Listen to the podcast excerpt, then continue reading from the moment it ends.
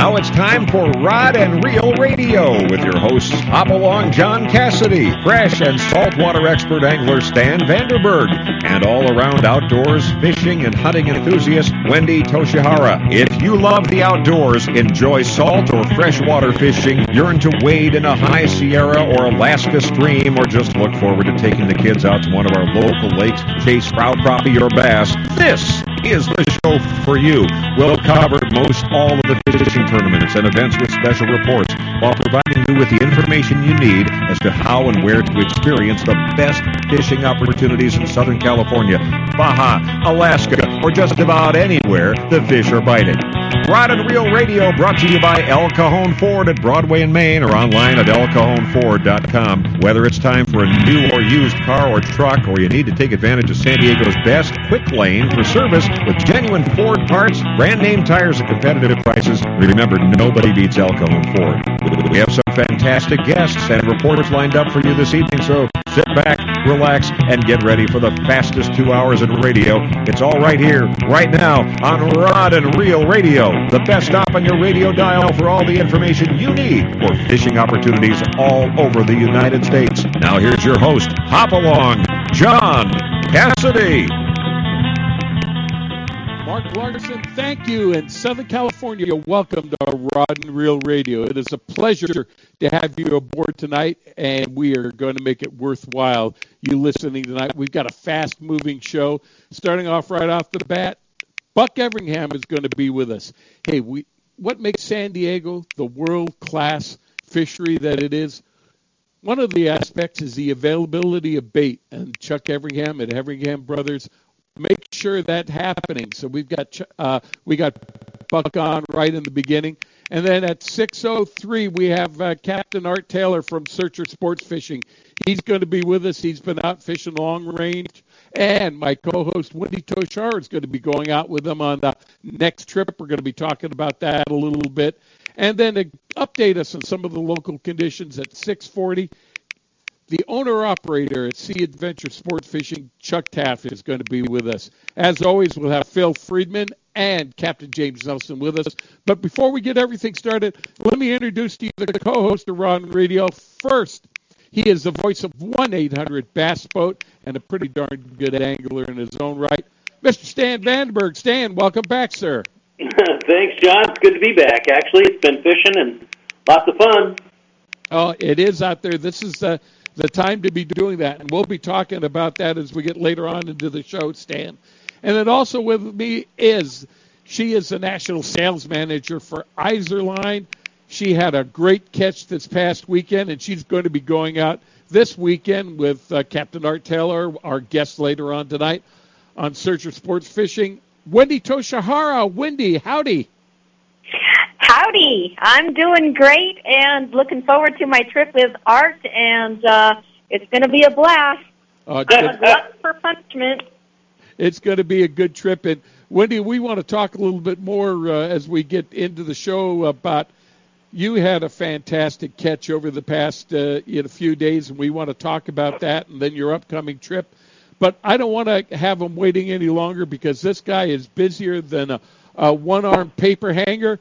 He is a guy that helps supply all the bait for not only the sports fishing fleet, but the private boaters here in San Diego, Mission Bay, and also Dana Land, uh, Dana Point. Uh, it's uh, Buck Everingham. Buck, welcome to the show. Thank you, John. How you doing? All right. Hey, uh, I hope I got that right and didn't screw it up. The uh, the facilities where you supply or the Everingham Brothers supplies bait tell us again uh, about where those operations are and what kind of operations you have there. You had it correct. It's San Diego, Mission Bay, and Dana Point Harbor. And I'd like to say hi to Wendy. hey, Buck. Hey, your bait caught me a 70 pound bluefin tuna last week. Nice, nice. hey, uh, Wendy, where'd you bait up uh, uh, when you guys uh, baited up to go out that day? Uh, we fished out of Dana Point, and it was only 10 miles straight out of the harbor. Wow. Yeah. you know, I've never been to the receiver at Dana Point. Uh, is, is that a fairly convenient uh, receiver to get to, Wendy? Yes, it's really easy, um, real convenient, and it's a short ride out to the water, out breakwall. Um, they, it's a fast, it, it's very organized, and just get in line and you go get your bait, and boom, you're off. It's really quick. Wow.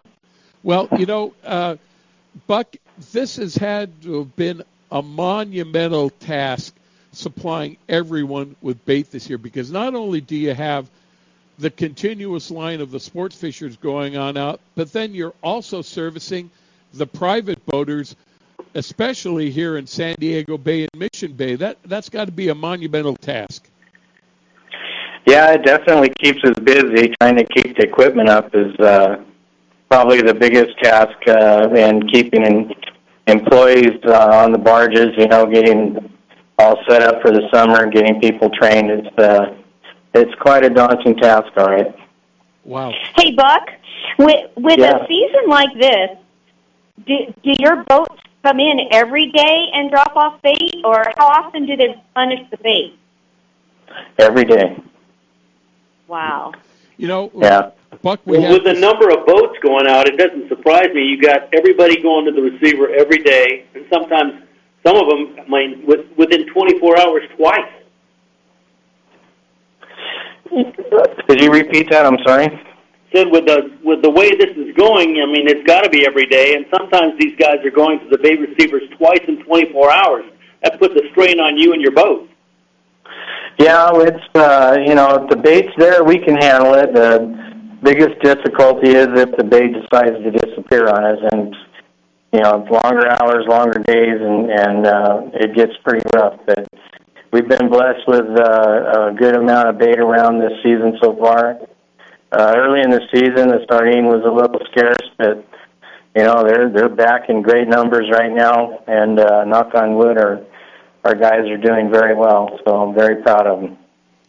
Buck, when uh, uh, the the season was first getting on here, we had this great influx of the tuna crabs, and was it tough for your fellas to go out and locate, you know, the uh, the bait balls and the schools of bait with this tremendous biomass of tuna crab that you had out there? Well, they had a few hauls on them, and when once they recognized the reading and you know get dialed into the difference, they've been uh, been real good at keeping away from it. So it's uh, just a matter of uh, what it looks like on the meter in the current conditions. So actually, when when the boats are out there, you know, when I go out and I try and get some bait, I take a couple of pieces of bread and I kind of break it up and throw it along the water and wait for the fish to come on up and and scooping them on up. I think you're doing more than just uh, bringing out a couple of loaves of bread, aren't you? Oh yeah, yeah. We don't use bait to catch bait. We use sonars and fathometers and uh, eyeballs for the color when they're up making color, or you know, nighttime in the fire. So you go out, you you find it, and figure out which direction it's going, and then after that, you battle the sea lions for it. Oh. So, uh, you know, with locations of your bait receivers really spread out the way it is, how difficult is it is is it to keep all of the bait receivers stocked up so there's plenty of great bait for the fishermen to uh, take advantage of? Well, right now we have one boat that's devoted totally to Dana Harbor because it's so far away, and then we have uh, three boats that work between Mission Bay and San Diego, and uh, they're the three boats try try their darndest to keep up with the demand for those two ports, and, and the one up in Dana Point too.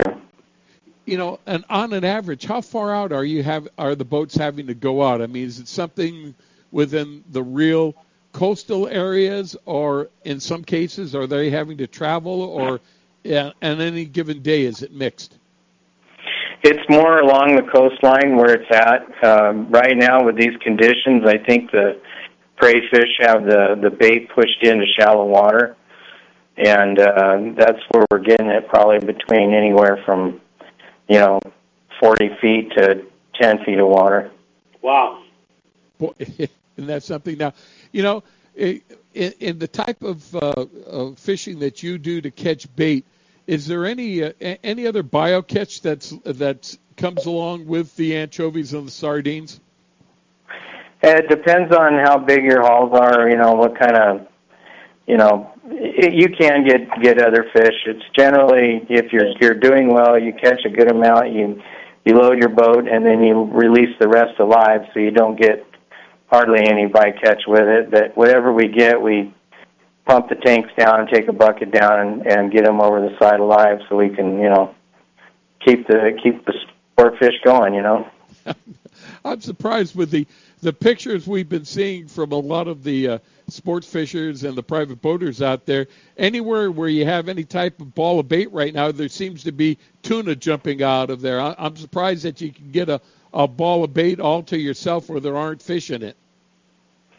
Yeah, no, we we we've been fortunate uh, as far as not getting any tuna, but there's been some other species like yellowtail in there, and you know uh, white sea bass and stuff, but we do our, our best to get them out and let just, them go. Just cull them on out. That's that's for sure.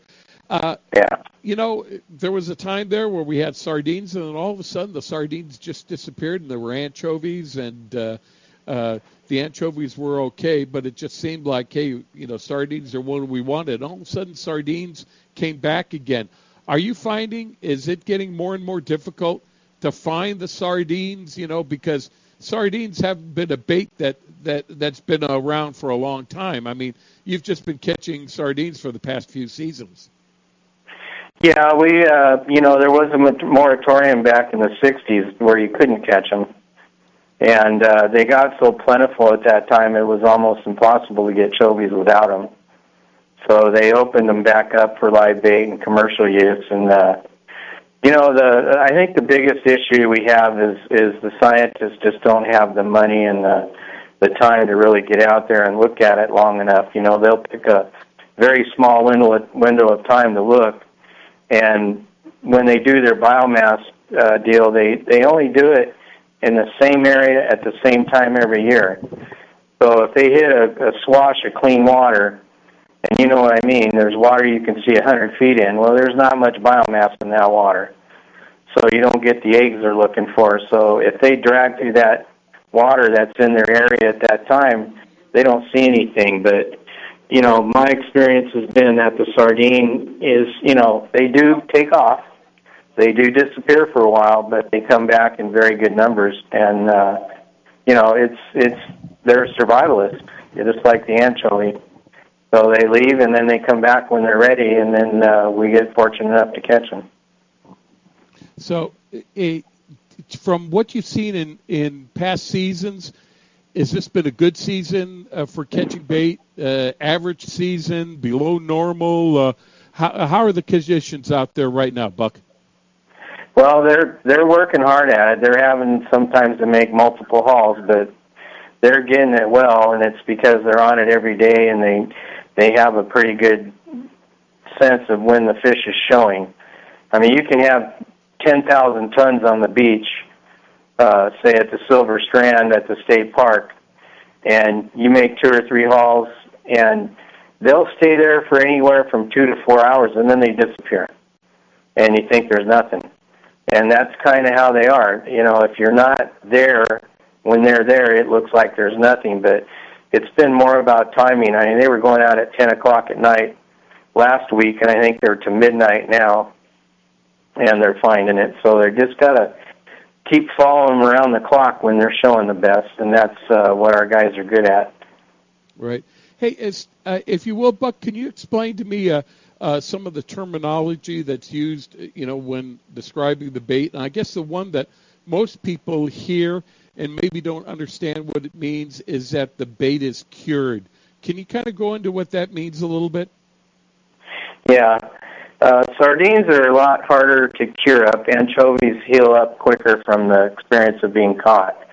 And a lot of the, the whole thing depends on how many sea lions are in your net when you go to load the fish and then how uh, how the fish react themselves. If they're uh, into fighting the net, they're going to knock a lot of their own scales off, their slime, and so they're they're a little bit damaged. Uh, the sardine, when they're really hurt themselves, they they just don't come back that quick, or they may never. So especially in the warmer water, And so what that cured is is when they go through any kind of trauma or getting caught, they sit in the receiver long enough to grow their scales back and their slime coat.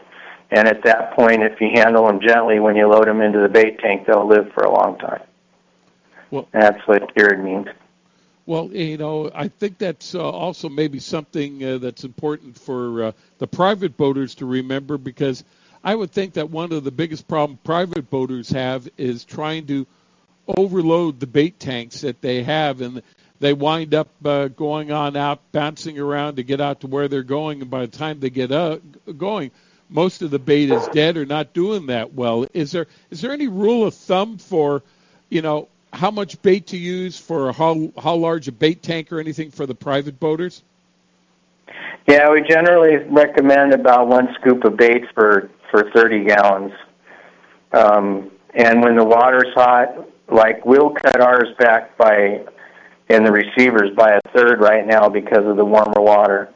And in fact, the water and some sometimes hasn't been that warm, but the bait's having a little harder time uh, in that water in the bait. So we're we're we're cutting it back even before the temperature reaches 70 degrees. So if you're looking at a 70 degree or above temperature, or you're going to be crossing um, water that's like that, you know, put a little less in there, maybe half scoop, depending on the situation, or just accept what it's going to do when you hit that hot water, which is a lot of times it gets pretty thick and rolls. But I think a good uh, a real important thing to remember is when you're driving your boat. If you're getting out of the water on your boat, you're probably sucking air into your bait tank. And if you're pounding your boat, let me say it this way if you can stand up in the middle of your back deck and not fall over, you're probably doing real well for the bait. But if you're having to hold on, well, the bait doesn't have anywhere to hang on. It just goes slamming into the wall. So you know, it's, if it's rough, you got to slow down and go easier until you get your fishing done and you know, wide open. well, Buck Everingham from Everingham Brothers Bait Company. Uh, you're an integral part of helping uh, uh, us go out there and catch fish and the success of the sports fishing fleet here in San Diego. We just want to all thank you and congratulate you for the great job that both you and your crew does. Uh, uh I just can't imagine the hours that you work to try and make sure that everyone is baited up the way they can. Because if I'm not mistaken, there are there are no open or closed hours on the on the bait barge. The bait barge is always open, isn't it? Yeah, we're open 24/7. Uh, we do close for about 36 hours or so on Christmas. I had to draw the line there for my people and so they can be home with their families. All right.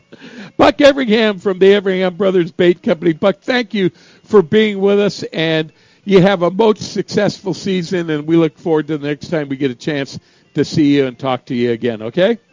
Okay, thank you very much, Don, and thank you, Wendy. Take care. All right. Buck Everingham with us. Man, great job those guys do supplying us with bait. That's what makes San Diego the unique place that it is.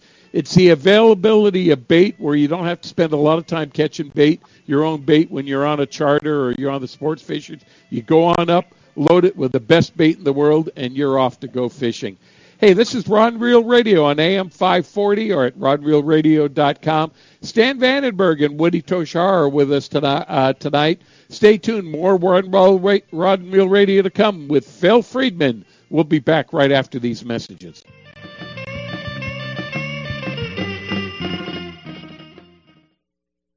You can count on El Cajon Ford, as so many Southern Californians have for years. El Cajon Ford has the cars and trucks you can count on, like the all-new Fusion, Escape, Edge, Explorers, and more. And now Fiestas with 38 mpg and Focus with 40 miles per gallon highway, plus C-Max Energi with up to 42 highway EPA estimates. El Cajon Ford has them now. Shop online at elcajonford.com.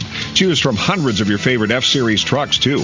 El Cajon Ford knows trucks, no matter what you're hauling or towing, for a great weekend of fishing or for some fun in the desert.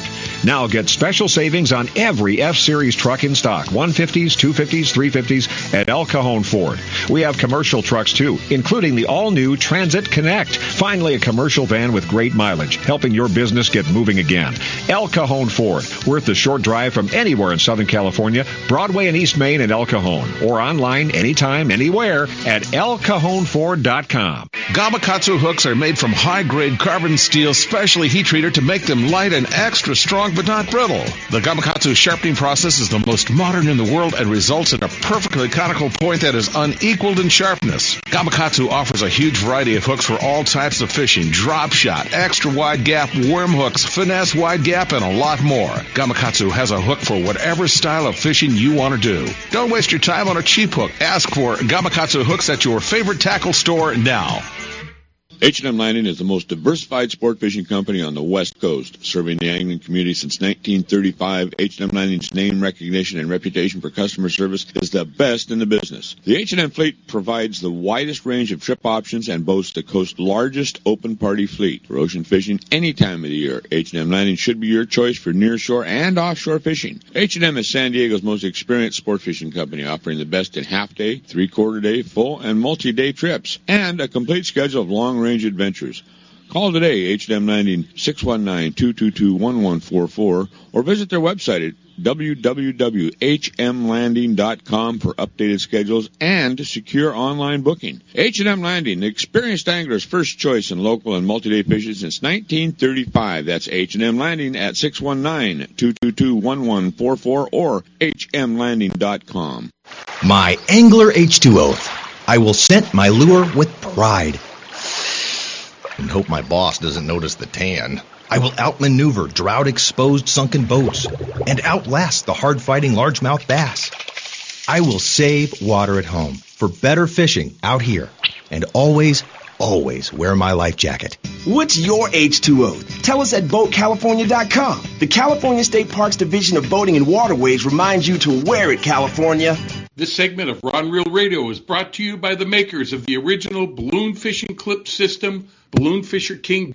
Now you can fish the precise bait depth desired with these easy to use clips and 100% biodegradable natural latex balloons. All you do is clip, inflate, bait, and fish. Look for Balloon Fisher King clips and balloons at your local tackle dealers or go to balloonfisherking.com for further information. It's a big deal, you know. I've always wanted to be on Rod and Reel Radio. I, I won the Bassmaster Classic. I did a, a McDonald's commercial, but now I know I've made it. I fulfilled my dream. I, that is just absolutely awesome. And Southern California, welcome back to Rod and Reel Radio. Wendy Tochihara is with us tonight. So is Stan Vandenberg. We're waiting for the voice Phil Friedman to give us a call, and while we're doing that, Wendy, I know you're getting excited. You, you you're you're going fishing more than Stan and I combined, and not only that, I think you're being a lot more successful. yeah, you know, it's a horrible job, but somebody has to do it. hey, Stan, I know uh, uh, that you were out last week, and you want to give us a little rundown, just exactly uh, what you guys did and where you go while we're waiting for uh, Phil Friedman to call in.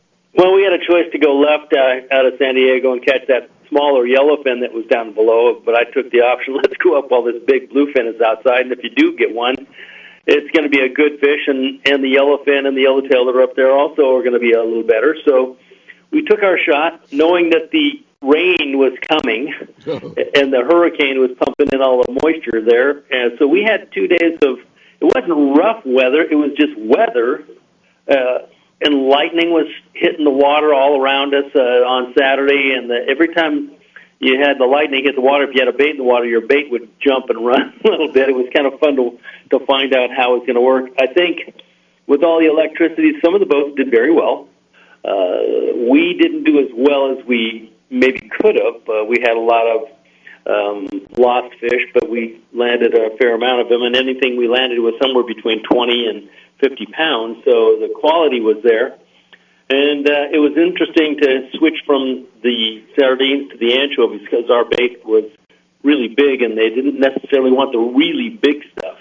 So uh, I went uh, back to what I knew from way back when and fished a number two uh, light wire Gamakatsu ring hook and put an anchovy on that and got a couple of fish on that. And then when I found the right, we'd put it in the water with the smaller, uh, I mean the smaller sardines. Got bit on those. They were good bite in the morning. I actually got the two fish morning on uh, a surface iron in the at four in the morning. Get out there, get up on the bow, and start chipping the thing around. Started the ball rolling with that. Went to uh, Megabait for that fall. That fall was bit, but they weren't staying on the, for some reason. So uh, some of the guys eased out to the sidewalk, um, and that was a, a better up ratio on that. But all in all, it was interesting to fish through that lightning and thunderstorm for a full day.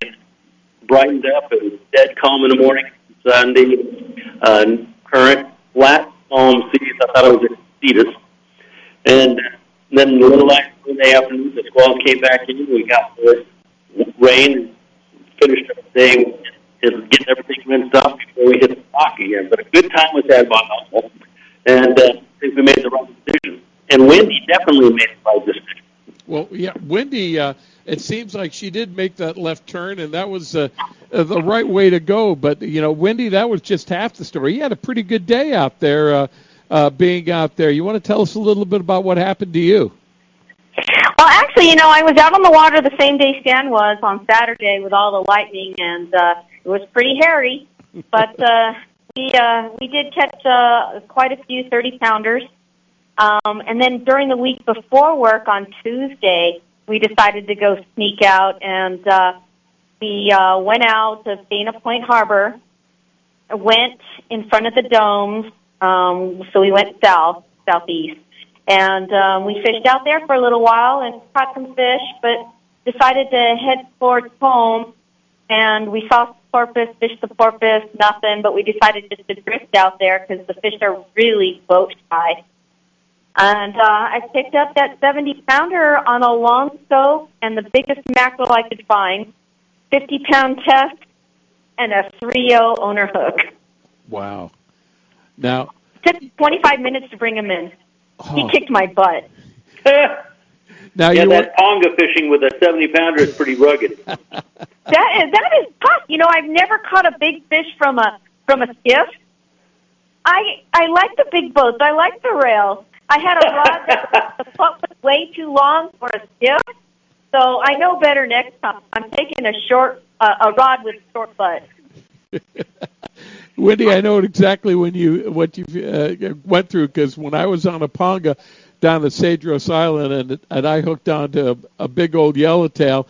I mean, it was taking me all around the boat. I was tripping over uh, uh, uh, gear. I I tripped over one of the struts. Uh, on the gun of the boat. The next thing I know, I was flat on my butt with the, my rod sticking up in the air, and I was looking at the skipper, and I asked him to hold my rod as I as I got myself on up. It, you get one of those fish, it's got to really run you around a little bit. It towed us. Yeah. I was yeah, lucky. it will. I was at the bow and spotted at the bow, and um, you know, it was it was either you know he's going to stay down there a long time or it's going to pull like heck and Freight can get him in. And so I pulled as hard as I could and and uh, went to the doctor and I have a pinched nerve. oh man! You know the one good thing about pulling a boat around is they get real tired.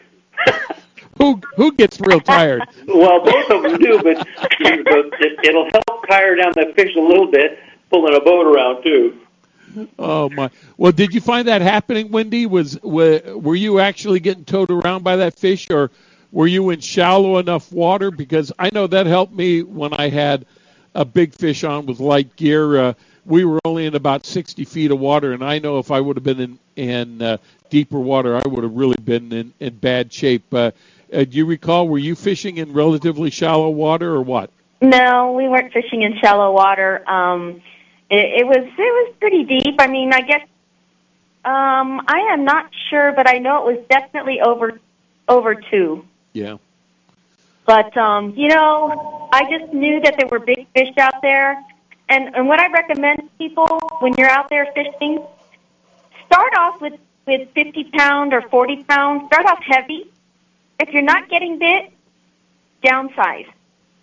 And that way you won't, won't have to fight the fish for so long and get them in and then go get another one. Well, and less chance of being eaten by a seal. Well, I don't know. Do, do you think uh, a, a seal, or especially one of those harbor seals, is going to fool around with a 70 pound fish? Uh, you, you never know. And, you know, we've got hammerheads and sharks out there. Yeah, there was some hammerheads out there. There's a 500 pound hammerhead hanging around on Tuesday. Yep, there was. We actually saw that one first thing in the morning. He was big.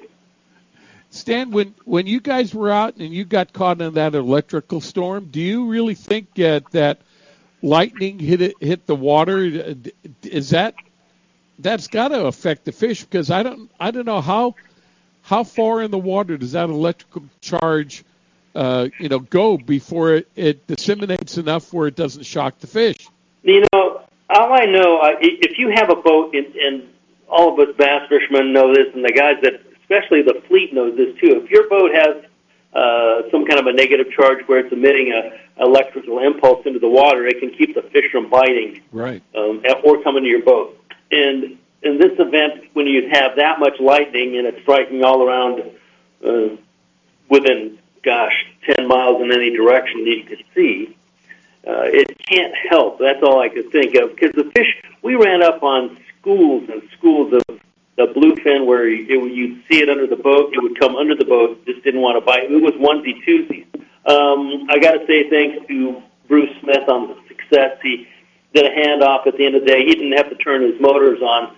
I think he was on from five o'clock in the morning until three o'clock in the afternoon or something like that that first day, and he did had a pretty good plumper bite with over a hundred fish, um, just sitting in one spot. And I got to say congratulations again to to Bruce. Not for that, but I know he got married. I guess this weekend. So congratulations to him for that also. But I think it does have an effect on the fish where we left in uh, the area on. Uh, actually, we had to go back in and get more bait, and then come back out on Sunday morning. We the bluefin wasn't around much in that arena, so we ended up going west and ended up seeing just giant schools that yellowfin was out there, and it came up out of nowhere. And that's what they've been starting to catch again. That stuff started to bite. So it was an interesting trip. Um, having the lightning, especially in July, we had rain and lightning and thunder in July up in the water. I've never been in one of those storms like that down, or just right off our coast. It was pretty pretty fun. I actually posted uh, a photo I stole from uh, Mike Pritchard because he stole it from somebody else on the Facebook of this lightning going water uh, and a boat right behind it. And it can't be good for fishing because that much electricity whacking water is be a little bit spooky for them too. Well, you know, Stan, I think we better start getting used to it because, from all indications, we are going to be um, visited by the largest El Nino maybe ever to visit the coast here on recorded history.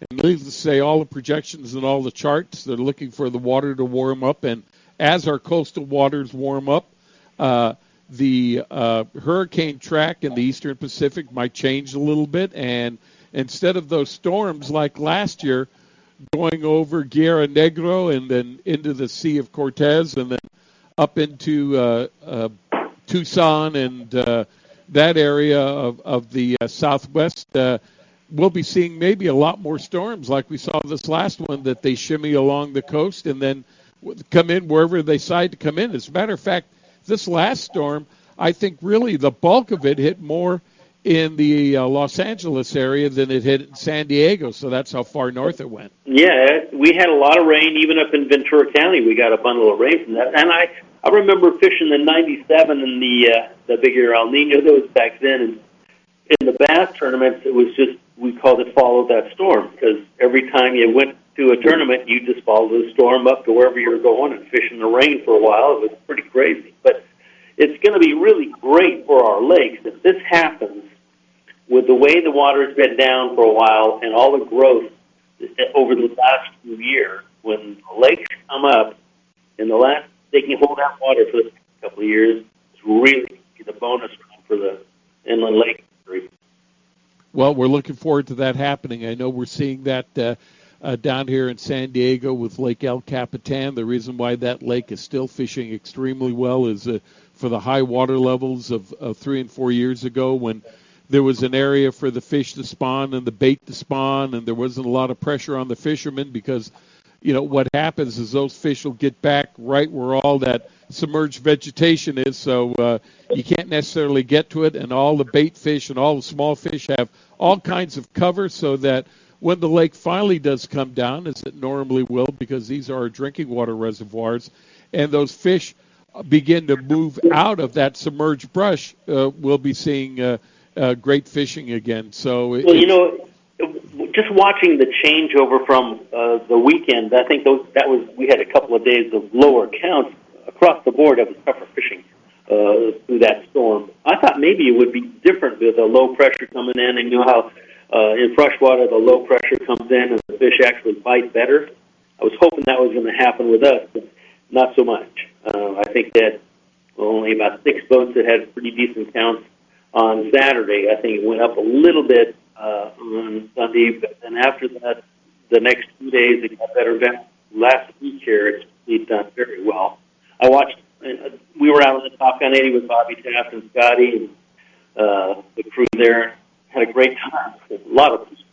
But I watched their counts go through the roof here again that as the week progressed. So it's just got nothing but better and better. It's going to be interesting to see what it does with big fish fishing. You know, we get closer to October and November to see where that big stuff is down below. They come up like the old plateaus and mag, like alpine fishing. Um, it just changed the, the fishery forever that goes long range fishing. So it'll be interesting year across the board. I think in the next month or two, you know, in September, these guys are going to go on day trips to have to pull wire and get ready for monsoon.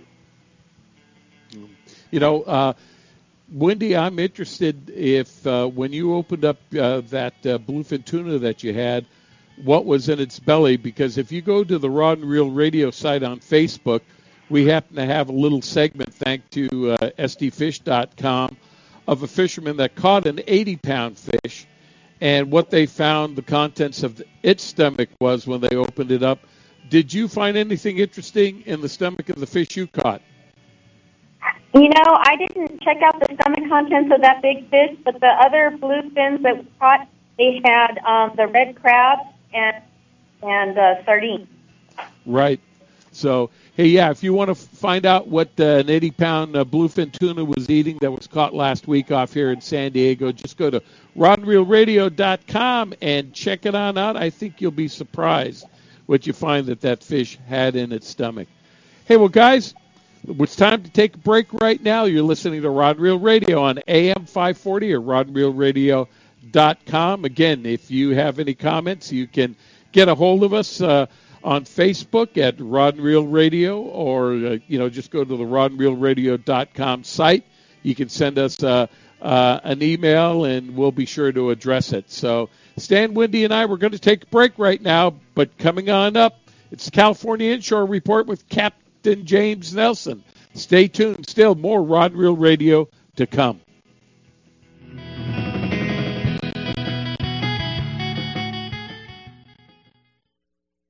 Angler's Arsenal is the serious angler's first choice for hand poured plastics, McCoy line, Spro products, Gamakatsu hooks, G Loomis fishing rods, Shimano products, Avet reels, and just about anything you hear advertised on Rod and Reel Radio. Go to anglersarsenal.com and visit our online tackle store. See the huge selection of Western Plastics hand poured baits, all at anglersarsenal.com. Angler's Arsenal Tackle Store is conveniently located in La Mesa, just off Interstate 8. Give us a call at 1 800 428 8730. If you're serious about your fishing, choosing the right tackle is one of the most important decisions you'll ever make. Izorline makes premium fishing lines including monofilament, Dacron, Spectra, fluorocarbon, battle-tested harnesses, and top angler tested Izorline tools and accessories. Izorline premium fishing products are created to provide you with the ultimate in strength, dependability, durability, high abrasion resistance, low stretch, and high quality. All Izorline products are 100% guaranteed against manufacturing defects. You just can't buy better value. Izorline will replace or repair at their option. No questions asked if you're not pleased with any of their products. Catch what you've been missing. Quality guaranteed. Every serious angler knows that a quality hook is an important part of their arsenal. Gamakatsu hooks are made from high-grade carbon steel, specially heat treated to make them light and extra strong, but not brittle. Gamakatsu ring hooks are made with a one-piece ring, no welds, no weak spots, a very smooth-moving ring. Gamakatsu offers a huge variety of hooks for all types of fishing. Live bait hooks, both light and heavy-duty, to four extra strong. Circle hooks, tuna hooks, ringed hooks, tuna doubles, and many more. Don't waste your next fishing trip on a cheap hook. Get Gamakatsu hooks at your favorite tackle store now. This portion of Rod and Reel Radio is brought to you by the Rockley's Fish Release System.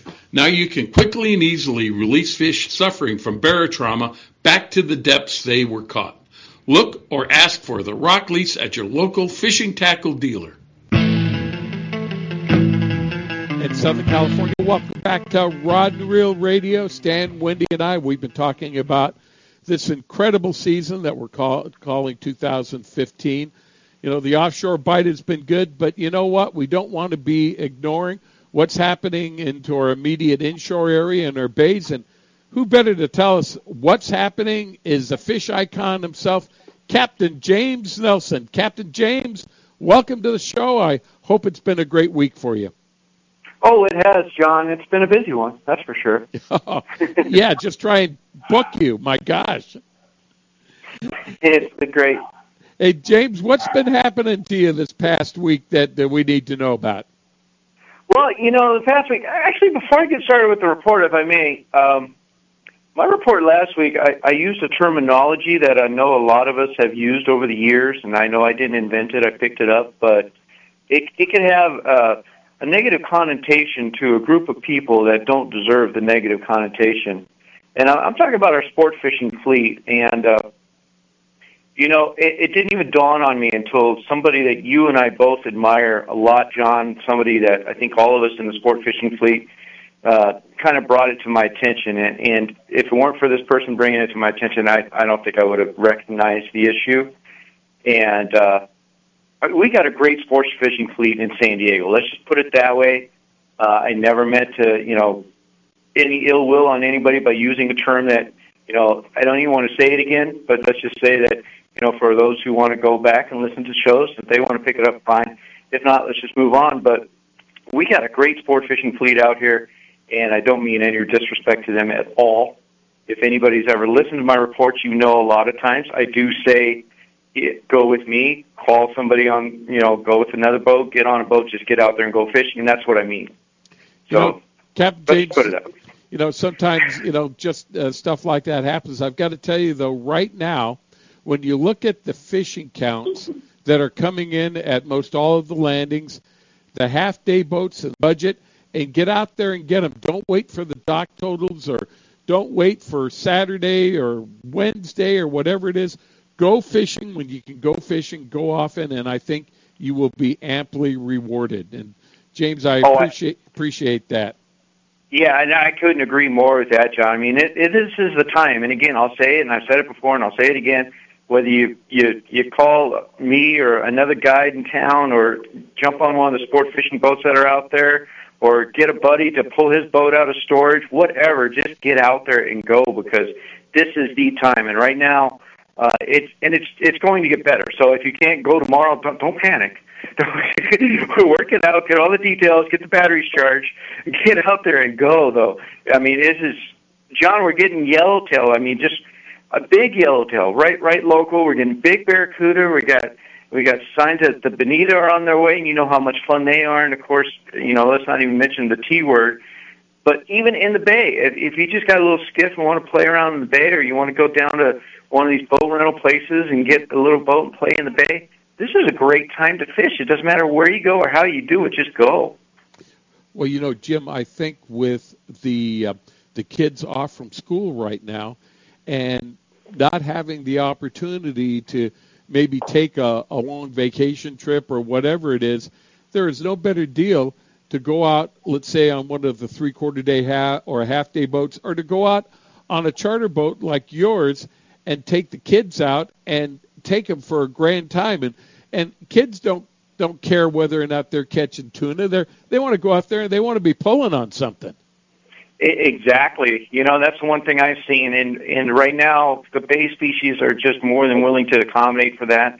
So are local kelp species, especially bear. Kids, man, watching a barracuda just go back and forth, hit your bait on as soon as it hits the surface, and then go back and forth when you get them on the line. And you know, especially you got a deckhands helping you get that fish around all the other lines, and you know, you get on on one of those uh, three quarter and half day boats. I don't know about you, John, but to me, the best thing about those boats, you know, and this is not taken away from the crew and all the fishing.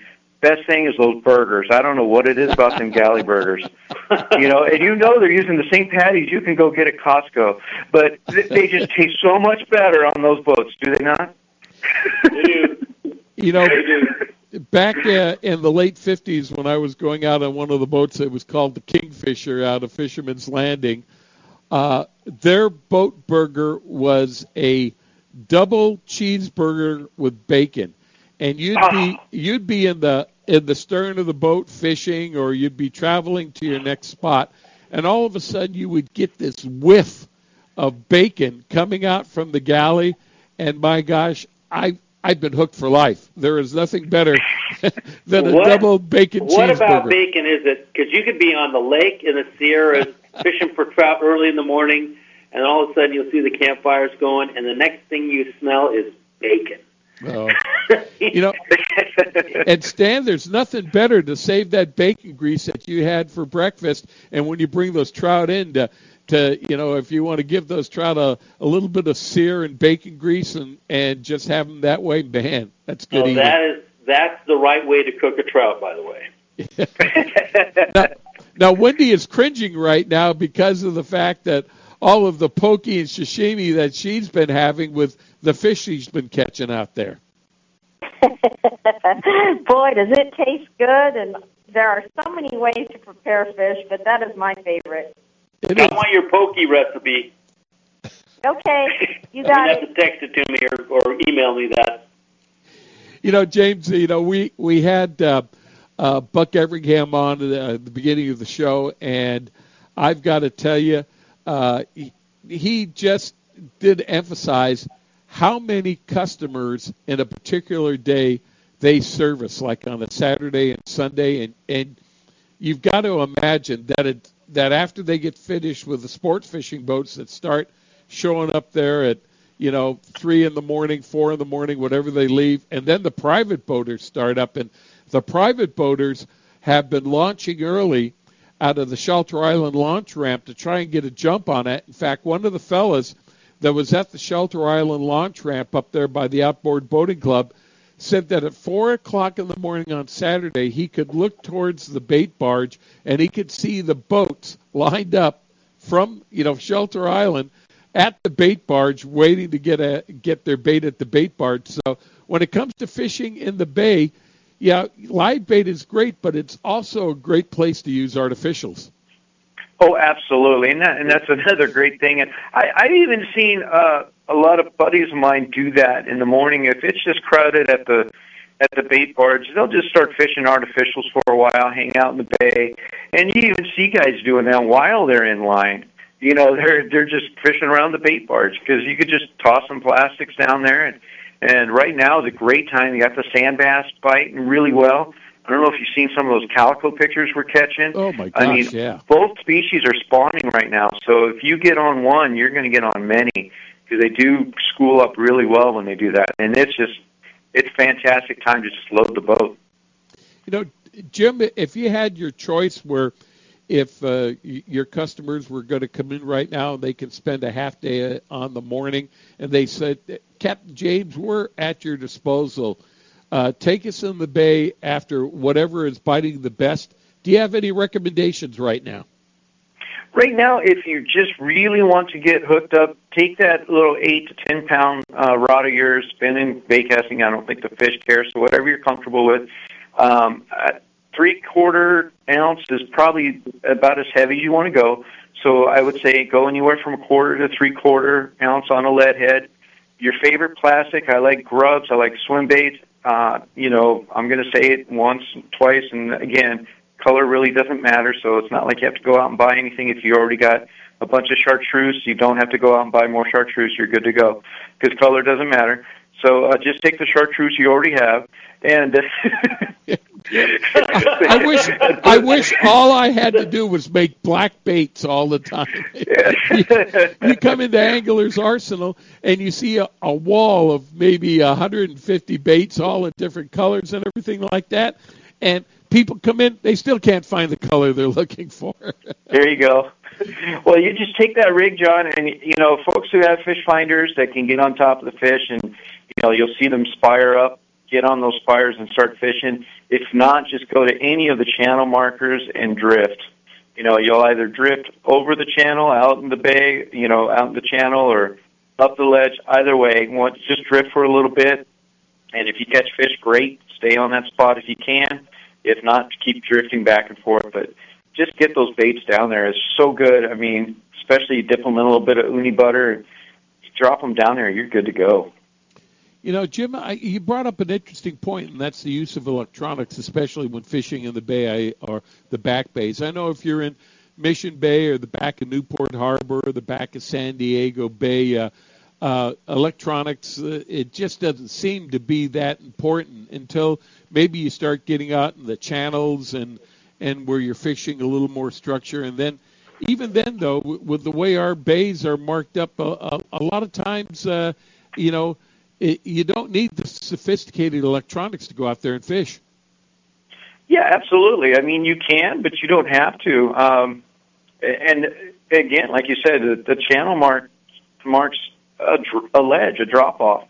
You know, I quite often people can relate a lot of times to movie quotes, and if you think about that movie Finding Nemo, when uh, all the kids at school go early in the movie, the the school teacher takes the kids to the drop off, and Marlin freaks out. He's like, "Why don't you just cook them up now?" Because he knows that that's where small fish get eaten is near the drop off. So that's what you got to do with your lure is make it that little small fish that wandered out near the drop off because the big one's waiting there for you.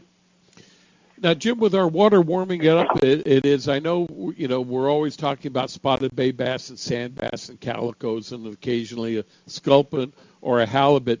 But are you finding that the bays, uh, especially San Diego Bay, is it heating up with other varieties of fish that are coming in that we may not necessarily see in the winter months? Yeah, we, it is, John. Of course, we are uh, being inundated right now with needlefish, little needle-nosed gar. Uh, that's a pretty neat thing to see back in the back bay. It's almost 76 degrees right now from the, uh, I'd say, from about National City on back. It's, I mean, it, that's really warm water.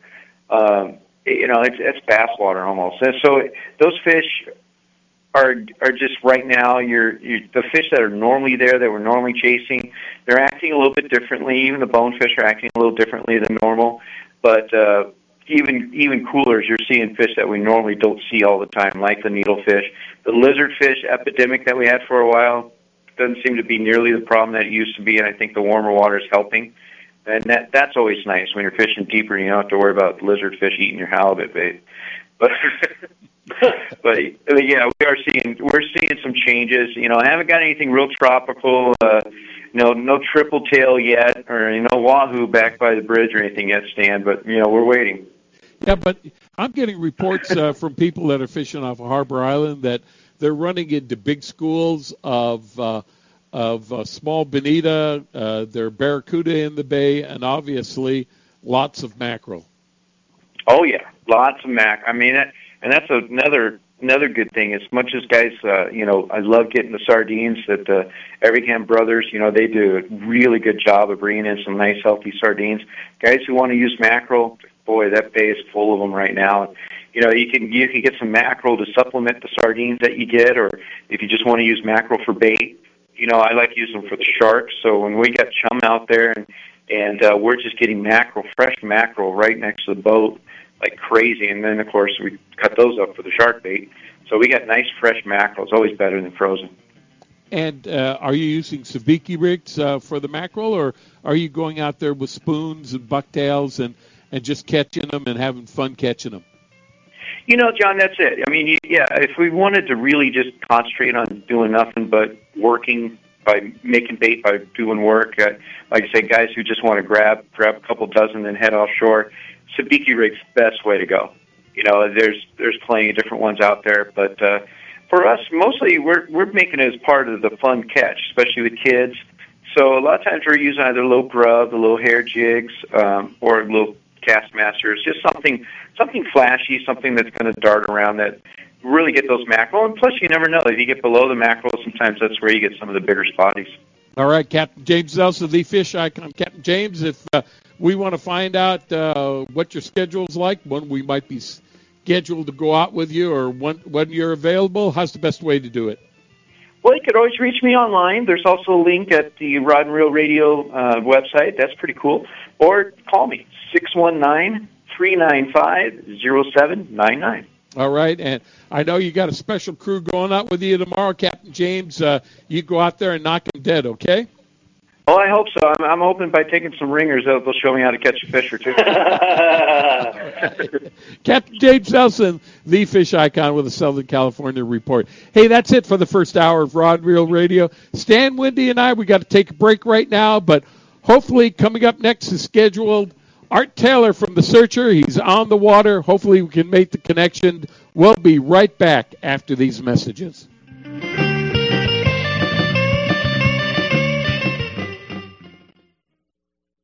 You can count on El Cajon Ford, as so many Southern Californians have for years. El Cajon Ford has the cars and trucks you can count on, like the all-new Fusion and Escape, Edge, Explorers, and more. And now Fiestas with 38 mpg and Focus with 40 miles per gallon highway, plus C-Max Energi with up to 42 highway EPA estimates. El Cajon Ford has them now. Shop online at elcajonford.com.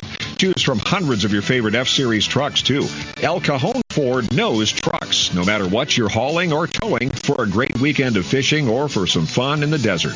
Now get special savings on every F-Series truck in stock, 150s, 250s, 350s at El Cajon Ford.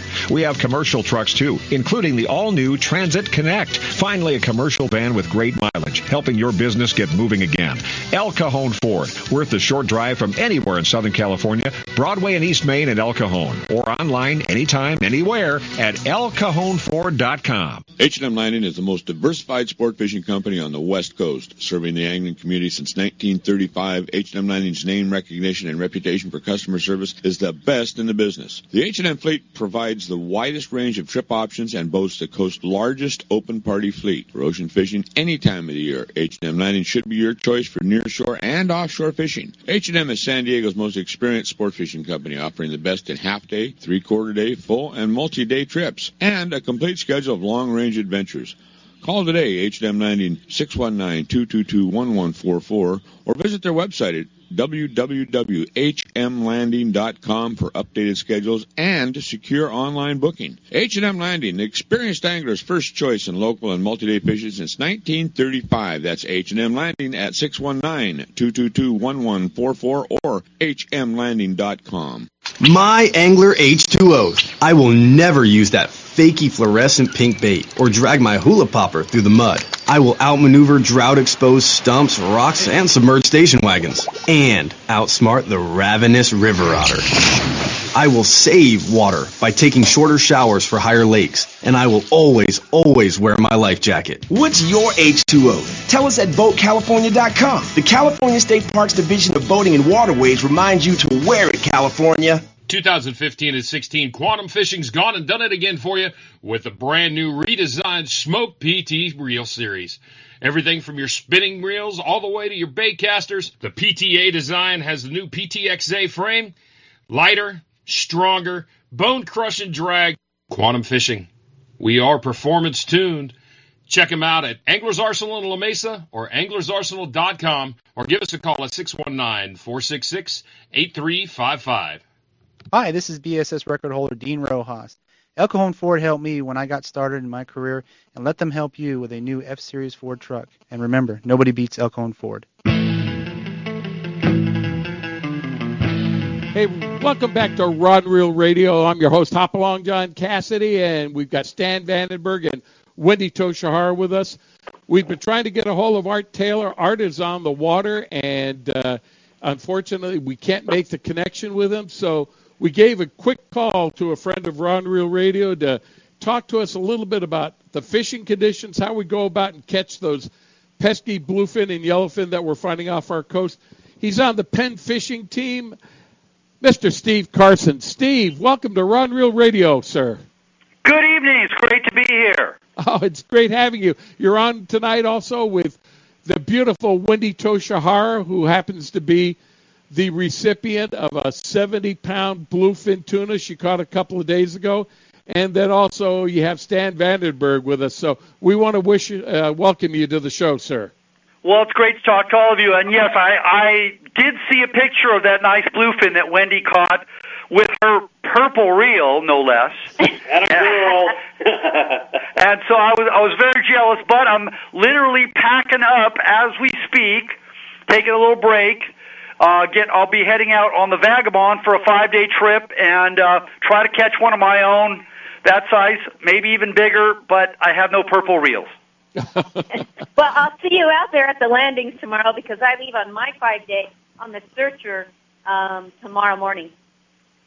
Nice. Cool. Yeah, no, I'm, I'm leaving Wednesday morning, so I won't be there till Wednesday morning. Oh. But uh, I, like I say, I, I, I'm trying to include a little bit of everything, you know, including the kitchen sink. Uh, you know, the fish could be 15 pounds and they could be 150 pounds. You know, you can't, you can't, just can't leave anything home because it's sure that the thing you didn't bring is going to be the thing you wish you had. You know, the weird thing about this year is you don't know what you're going to stick out there. I mean, we've seen Opah up in Ventura. We've got uh, Bruce Smith caught an oarfish, snagged it on this last week, and, and let it go. Uh, I saw one on the surface dead while we were out on the water last weekend. So, you know, you just don't know what you're going to find out there, and it could be big or small. But there, there's a odd conglomeration of fish coming up the line and I even heard of a big eye being caught. So, well, and just today I picked up a little tidbit off the internet as I was, you know, just kind of checking a few things out. In British Columbia, Canada, the last couple days, they've been catching yellowtail. Yeah. Are you kidding me? That's awesome. That's incredible. Oh. So this is going to be one of those you should have remembered the good old days years that we're going to be talking about for the rest of our lives. Oh, you're not kidding. I mean, if you look at the comp, the the comparison of the El Nino from '97 and and how big it was, and you look at the comparison to this one, and you saw all the red up north, all the way. It looked up like it was all the way up towards Alaska. Uh, this will be an interesting year. Wait till they get a marlin up there. Oh, you can count on it because, unlike in the previous El Ninos, you know the Pacific Northwest was not very well organized, other than on the commercial level, to catch albacore. There are pretty hardcore albacore anglers up there in uh, in Portland and and uh, not so much Seattle, but Westport, Washington. They're good at catching albacore. Oh yeah. So if they hook a marlin, and they will, they'll probably land it now. Well, well, we're waiting for that word. I still I still need to get what I'm hoping for on my trip is you know good weather, all of our all of our people catching a lot of fish, and I need to catch an opah. Oh man, You and well, me both. Well, Steve, tell us. You know, there's a lot of people that are looking forward to three and five day trips, like uh, you and Wendy. Let's talk about your five day trip. You, you you say you're you're you're getting packed for it. How how do you start and what gear are you bringing and how do you keep from overpacking because sometimes you can bring so much stuff that you can't find it you don't wind up using it because you get bit on something and you keep on using that tell us a little bit about how you're packing what your rods and reels are and and what do you expect to be catching Well, you can't go by what I'm packing because I am, I am one of those obsessive compulsive people. But uh, believe it or not, I do manage to catch fish on most of it. But what people need to have is they need to be familiar with their gear. You need to have, and, and there's there's a couple of additions to this. You need to have a 25 or 30 pound outfit for you know for for what we would call ordinarily light live bait fishing, not ultralight. We'll come back to that. You need to have a 40 pound outfit. Uh, which will be kind of your workhorse for you know everything from 25 pounders that want to bite to 80 pounders that don't want to bite. That 40 pound rod, it should be a two speed. Personally, I like to use the the Penn Torque 25 narrow two speed. A lot of people like to you know use something maybe a little bit less expensive like a Fathom 25 narrow two speed, but should be a two speed uh, unless you're a 25 year old construction worker. For everybody else. especially old guys like me. Two speed makes a difference. Then you want to have a you know a yo-yo slash jigging outfit, which can be 50 pound test, and you'll throw everything from you know uh, uh, four ounce four ounce jigs for tuna to yo-yo jigs for yellowtail, on up to maybe a Tady 4.0, which is about seven ounces, just a good workhorse thing. Uh, y those are the three you want to have. You want to know how they work. You want to make sure that they're tied up. You want to know what all the buttons and and levers all do. You want to be as good a caster as you can be. Now, optional outfits on top of those three. Uh, in particular, the yellowfin lately, the local yellowfin, not so much the long range yellowfin, have been biting anchovies. Yes, they have. And you know what? There's no substitute for 20 pound test for fishing with anchovies. Um, you just need one, you know, a small star drag reel. Again, I like to use little Penn Torque number 12, but uh, something small, star drag, not a two speed, not a lever drag. They're good, but you know what? They're not quite there for anchovies yet. You also probably want to have a 50 or 60 pound two speed outfit in case those big ones, you know, 100 plus pounders show up around the boat. 40 can be a little light. You can land them on it, but it can be tough. And then the one I'm going to say, what's almost a blasphemous word in the San Diego fishing offshore fleet spinning tackle with poppers. Oh yeah. Yellowfin tuna, love poppers. If they're anywhere near, if you know, if they're way down deep, then they're way down deep. But if they're anywhere near the surface, they actually bite poppers better than they bite live bait. In the last year or two, that popping rod, that the, the, the companies that that make rods for the West Coast have concentrated on a spinning rod to throw poppers with, and several companies offer that now. Uh, and that's become, I mean, I like throwing on a bait caster. If you got the right rod and reel combo, you can still hurl one. Uh, and we used them this weekend, but that spinning rod it, it, with the popper on it has been a really fun thing to have on board. Yeah, what most people will find, and the, the older and the grumpier the angler, the, more set in their ways they are about hating spinning reels. But what the, the reality of it is, is that West Coast anglers think they hate spinning reels, and what in reality what they really hate is cheap spinning reels. Yeah.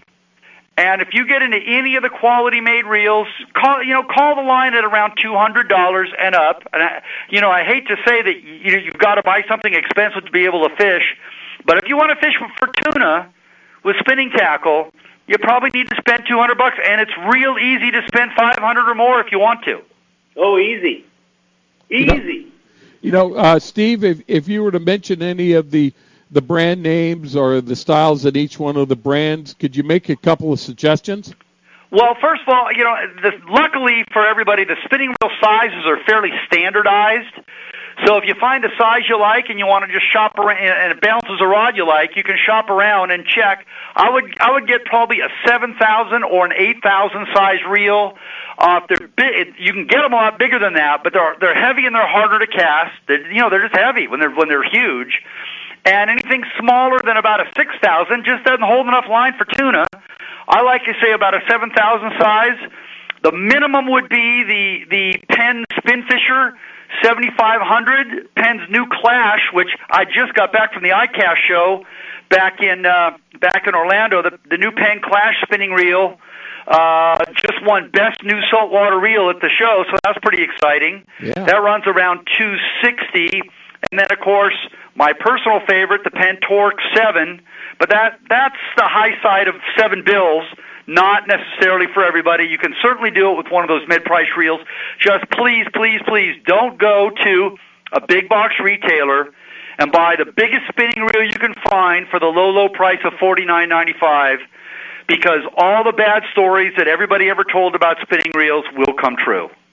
Well, Stan, you had a an incident where you were uh, uh, fishing with a uh, world famous fisherman, and he was uh, using a popper on a, on a trip you were on. You want to just uh, uh, quickly tell us about that uh, story? Well, yeah, I, I actually had the invite to take Roland Martin on a on a trip to Guadalupe Island, and uh, he was using a Mitchell spinning reel that he had. He was a machinist before he was a professional fisherman, and uh, he had redone all the gears and drag systems on this thing to make it sturdy enough to fish for those bigger fish. And we were fishing that hundred pound plus yellowfin at, at Guadalupe, and he took one of those uh, popper, a spro popper, and threw it out there behind the boat and gave it a couple of whacks, and he got boiled on. The next thing you know, he got whacked big time. And that fish, it made it to the the boat, but with only a head left on it. But it would have been at least a, a buck and a quarter. And they, but that yellowfin loves those poppers, and it's just way fun. Now he was using that uh, spinning reel back then, and this was probably five years ago. Yeah. Uh, but that started. Look at the guys that are making them now. I mean, all the major players that are in that industry that can make that spinning reel accurate. And I know there's uh, Okuma and, and Penn. There's a lot of different people that are making a spinning reel that's strong enough to go out and play with this fish. So it's a new tool it, because they've come so far in adjusting the gear ratios and drag settings that you can utilize the Spectra to cast a uh, bait further because it's lightweight and it floats. Uh, especially for popper fishing, it makes it a whole lot easier. Now the rod companies that are building rods specifically for the poppers, it's making it a lot more fun. Steve, I, I'm going to think that something that's harder to find than a spinning reel to use for this tuna is to find a spinning rod to use on these tuna. I mean, you don't you don't find spinning rods all over the place that are that are rated for catching tuna the the size that we're seeing out there. Well, actually, you do, but what you don't see is you don't see them in Southern California tackle shops. Oh, right. if you go online, they're they're actually relatively common. Um, you know, you kind of have to make two fundamental choice. You have to make a fundamental choice between the the shorter ones and the way the fishing's been lately. Um, absolute casting distance isn't super critical. You know, a spinning reel casts pretty doggone good anyway. So you can go for some of the shorter rods that are in the six foot six to seven foot range, get plenty of distance to catch fish, and uh, then you, of course you have more pulling power. Um, there are you know some popping actions from seven foot six to as much as eight foot six, which for those situations where you do need the distance, you know, it's obviously it's going to be at the sacrifice of some pulling leverage, and it's it's like anything else. You have to decide, or you can be like me and just get one of everything. you know, there's I know there's a couple three rod companies that are building rods for the popper. I know that um, Seeker's using the Hercules blank and doing a really good job of that, and then. Uh, uh, I know Cousins has made a blank for that style fishing, and I know that Graphite USA or not Graphite USA, United yep. Rods Randy has approached that idea too from United Rods. Um, there's not a whole lot, but they're addressing that problem, and there's a few of them that you can get right now that are out on the market, and uh, and they work really well. Well, Penn has got one that they also unveiled at the ICAST show. Probably won't be available till around October, called the Carnage Two. There and there's you know there's a full a full lineup of uh, of uh, different actions. Just the, even one with it with a take apart handle specifically for popping, so you can fly to exotic locations. And if money's no object, you know, even if you just like to research exotic gear on the internet and with no intention of ever actually buying it, sort of the gold standard brand in that type of rod, the brand, the brand is called Black Hole. and um, yeah, you That's can look at those and have the drool at them. You know, and they start at about 400 and go to about 800 bucks. Again, not for everybody, but they they definitely exist and they're pretty cool. Hey guys, we got to take a break right now. Uh, we're speaking with Steve Carson. Steve, can you uh, stay on for another segment with us? You bet. All right. We want to thank Steve Carson. He's kind of pinch hitting for Art Taylor. We tried to get a hold of Art, and it just couldn't make the connection. And we want to thank Art, though, for trying to get with us to be on the show tonight. And Steve, we want to thank you very much for pinch hitting, getting a lot of great information for you. This is uh, Rod Reel Radio with Stan Vandenberg, Wendy Tochihara. I'm your host, Hop Along John Cassidy. More to come after these messages.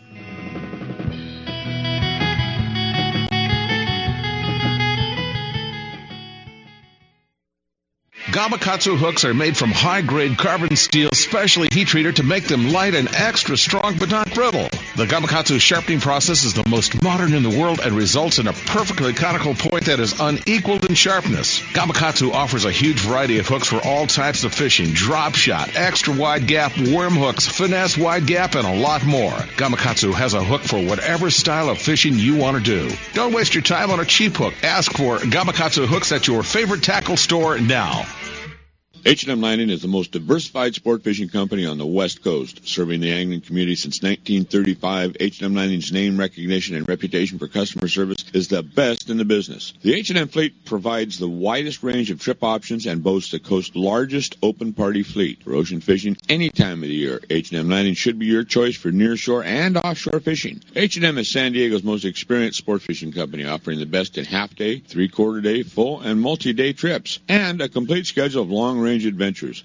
Call today, H&M Landing 619-222-1144, or visit their website at www.hmlanding.com for updated schedules and secure online booking. H&M Landing, the experienced angler's first choice in local and multi-day fishing since 1935. That's H&M Landing at 619-222-1144 or hmlanding.com. Hey, everybody, this is a message for our listeners from a new Baja Magic Lodge at Cedros Island. Cedros Outdoor Adventures wants to make your dream of fish at Cedros Island a reality. Want to go after giant calicos or yellowtail with the best Cedros Island fishing organization, but you just don't know who to contact? Then give Cedros Outdoor Adventures a call at 619 793 5419, or even better yet, log on to their informative website at cedrosoutdooradventures.com. There you can visit their trip calendar and schedule a trip that's convenient for you. Once again, the phone number is 619 793 5419 or their website of cedrosoutdooradventures.com. Captain Chris Randall from Chief Sports Fishing. And Captain Chris, tell us about what's happening on the Chief now that the tuna season is upon us. It's here, and it's time to go on the Chief. For those that are not familiar with the vessel, she's an 85 by 24 deluxe sport fisher that offers a wide variety of open party trips ranging from one to five days in length. We're also available for private group charters. The Chief's onboard amenities include a fully remodeled galley with comfortable seating for 25, twin flat screen TVs with hundreds of movies, two roomy indoor heads with fresh hot water showers, stateroom and open berthing areas, an impressively large deck area, 200 scoop bait capacity. We have twin six ton spray brine fish holds to keep your catch fresh, and our professional courteous crew will go the extra mile to make your trip a memorable one. To view our schedule, log on to H&M Landing at www.hmlanding.com or feel free to give them a call at 619-222-1144. You can also follow us on Facebook and at our webpage at chiefsportfishing.com. Angler's Arsenal is the serious angler's first choice for hand poured plastics, McCoy line, Spro products, Gamakatsu hooks, G Loomis fishing rods, Shimano products, Avet reels, and just about anything you hear advertised on Rod and Reel Radio. Go to anglersarsenal.com and visit our online tackle store. See the huge selection of Western Plastics hand poured baits, all at anglersarsenal.com. Angler's Arsenal Tackle Store is conveniently located in La Mesa, just off Interstate 8. Give us a call at 1 800 428 8730. Hi, my name is Dennis Green, and I always love to talk about fishing. When I want the real information, I go to Rod and Reel Radio. Those guys are who I thought they were. And welcome back to Rod Reel Radio. Stan Vandenberg's with us tonight. So is Wendy Tochihara.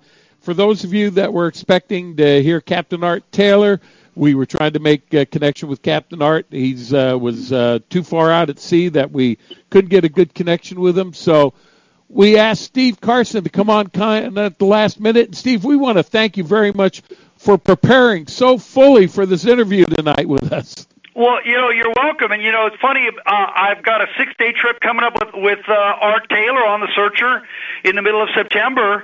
Uh, I'm hoping he saves some fish some fish for me. Oh man, that's it. Hey, you know, be, before we broke, you know, Stan and Wendy, I don't think I've heard a more thorough explanation about using a popper, especially for these yellow uh, fin that we have out here. But uh, Steve, one of the things I want to ask you about is when you're fishing from them, the bow of the boat, stern of the boat, better to be higher off the water, lower in the water, uh, maybe better on a private boat. What's your thoughts on that?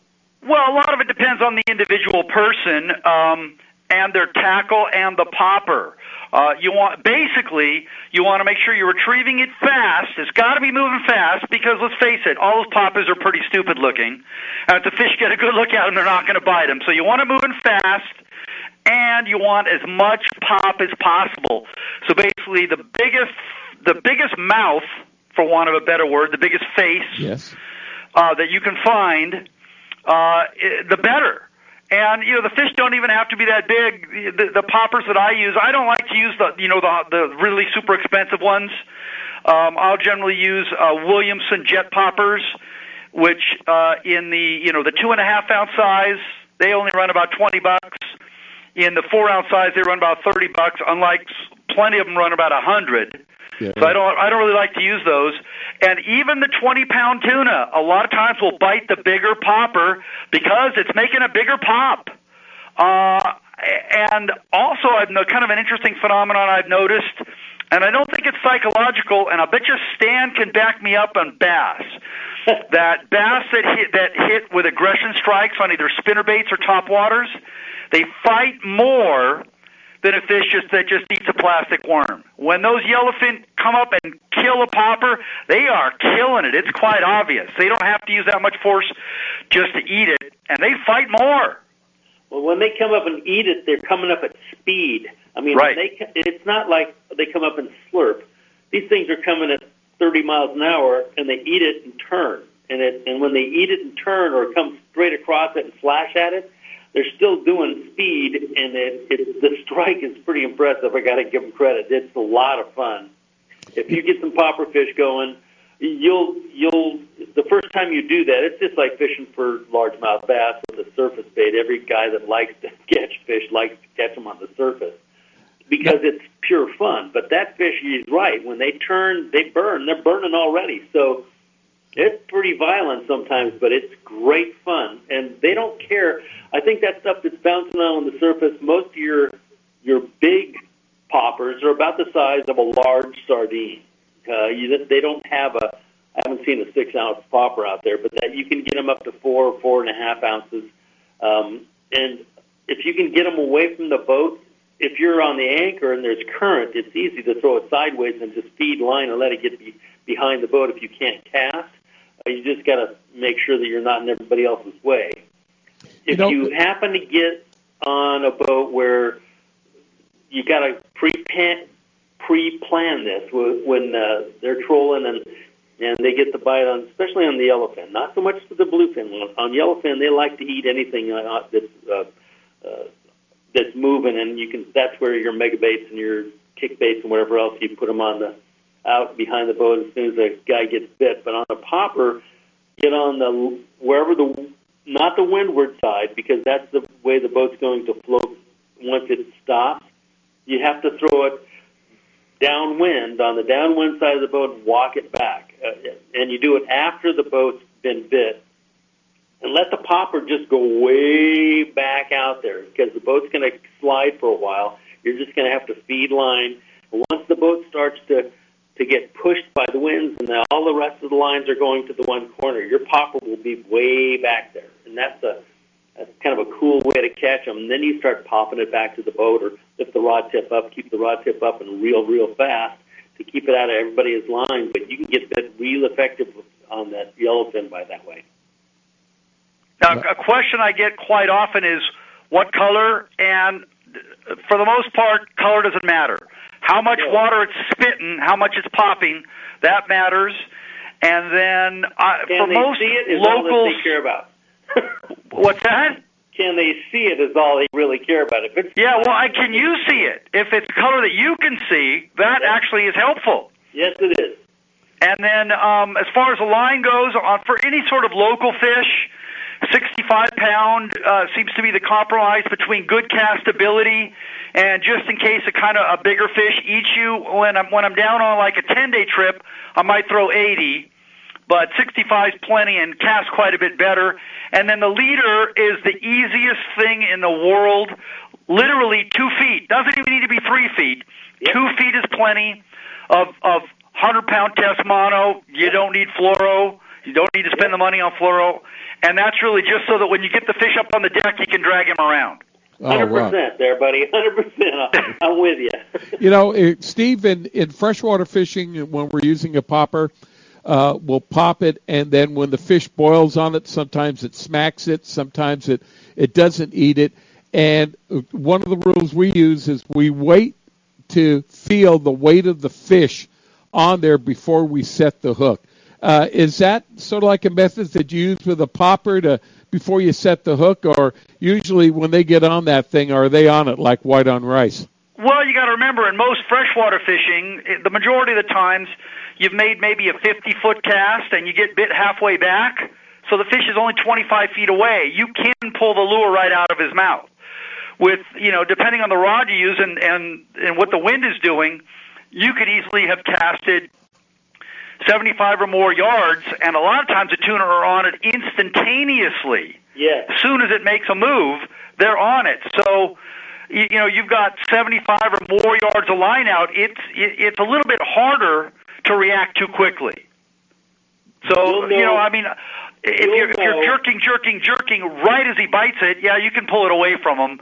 But you know, essentially, when you see him eat it, by the time you can react and tighten the line up 75 yards away, the fish is on. You'll know.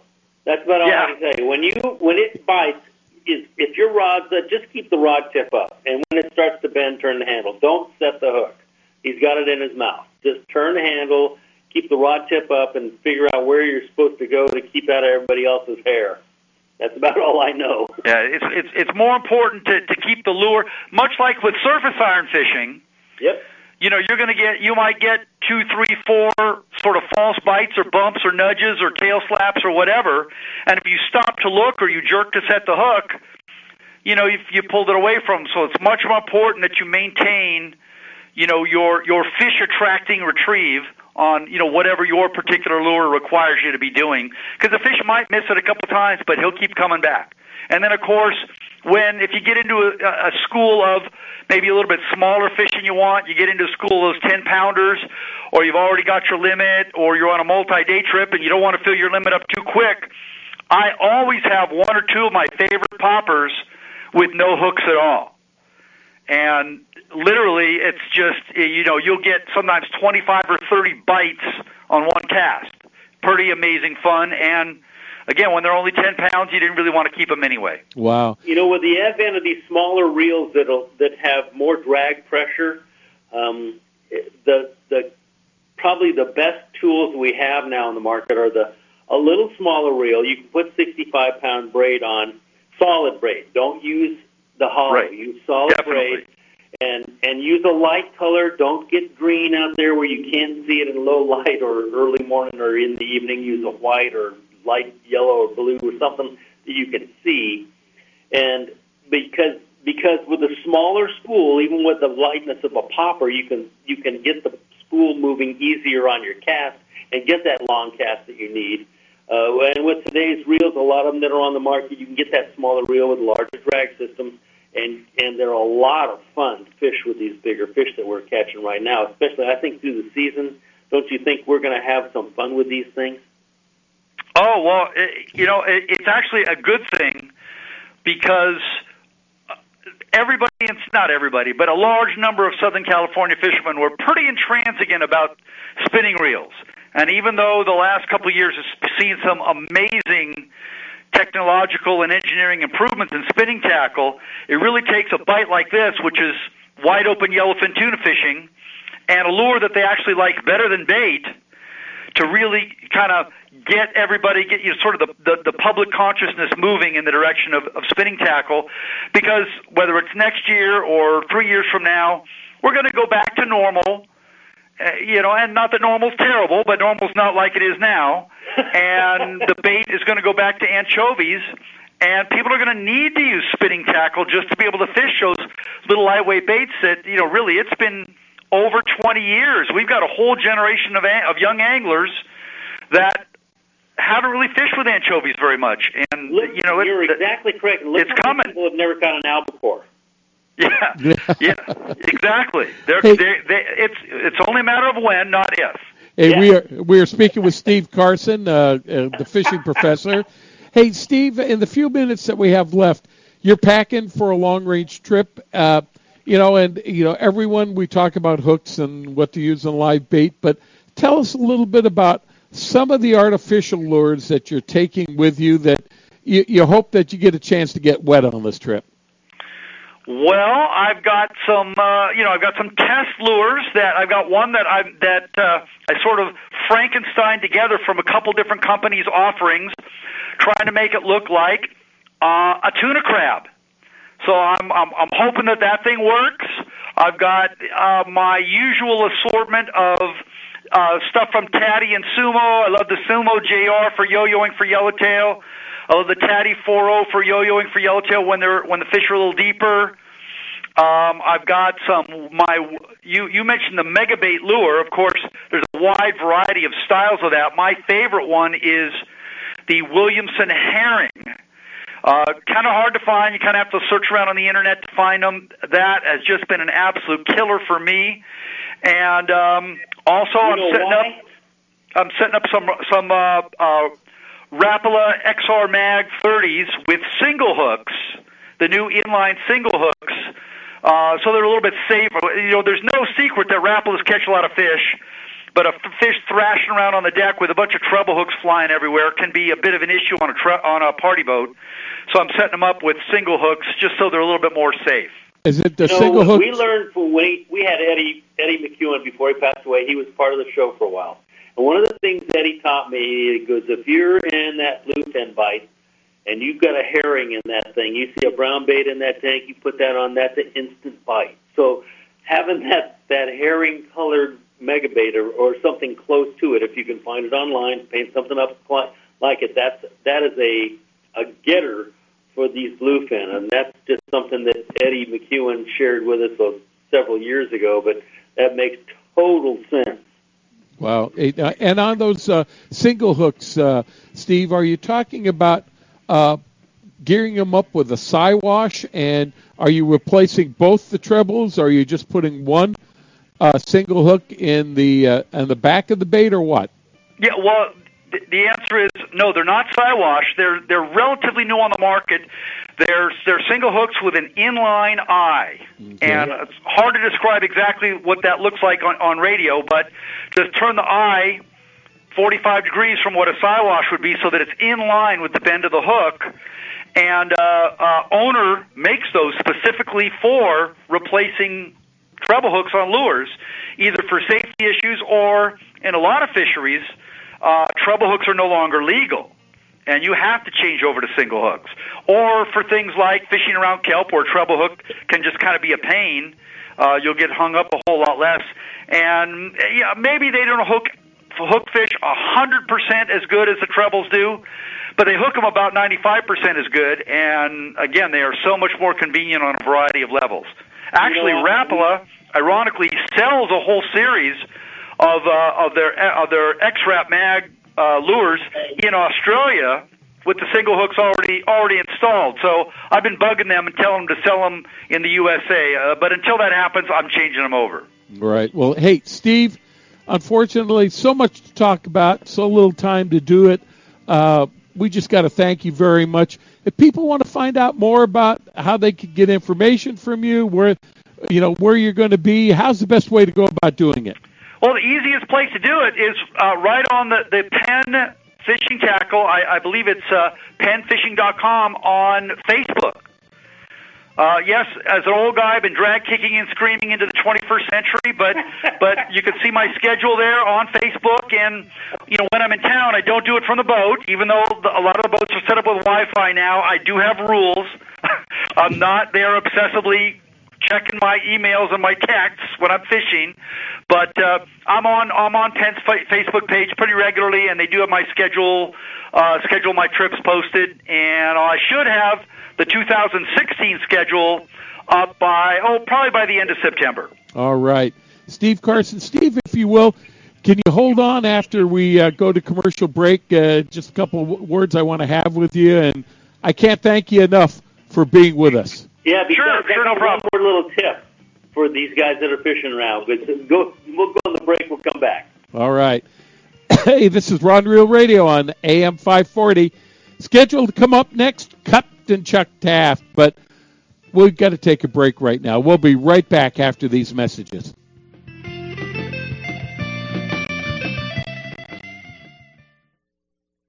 Every serious angler knows that a quality hook is an important part of their arsenal. Gamakatsu hooks are made from high-grade carbon steel specially heat treated to make them light and extra strong but not brittle. Gamakatsu ring hooks are made with a one-piece ring, no welds, no weak spots, a very smooth moving ring. Gamakatsu offers a huge variety of hooks for all types of fishing. Live bait hooks, both light and heavy duty to four extra strong, circle hooks, tuna hooks, ringed hooks, tuna doubles, and many more. Don't waste your next fishing trip on a cheap hook. Get Gamakatsu hooks at your favorite tackle store now.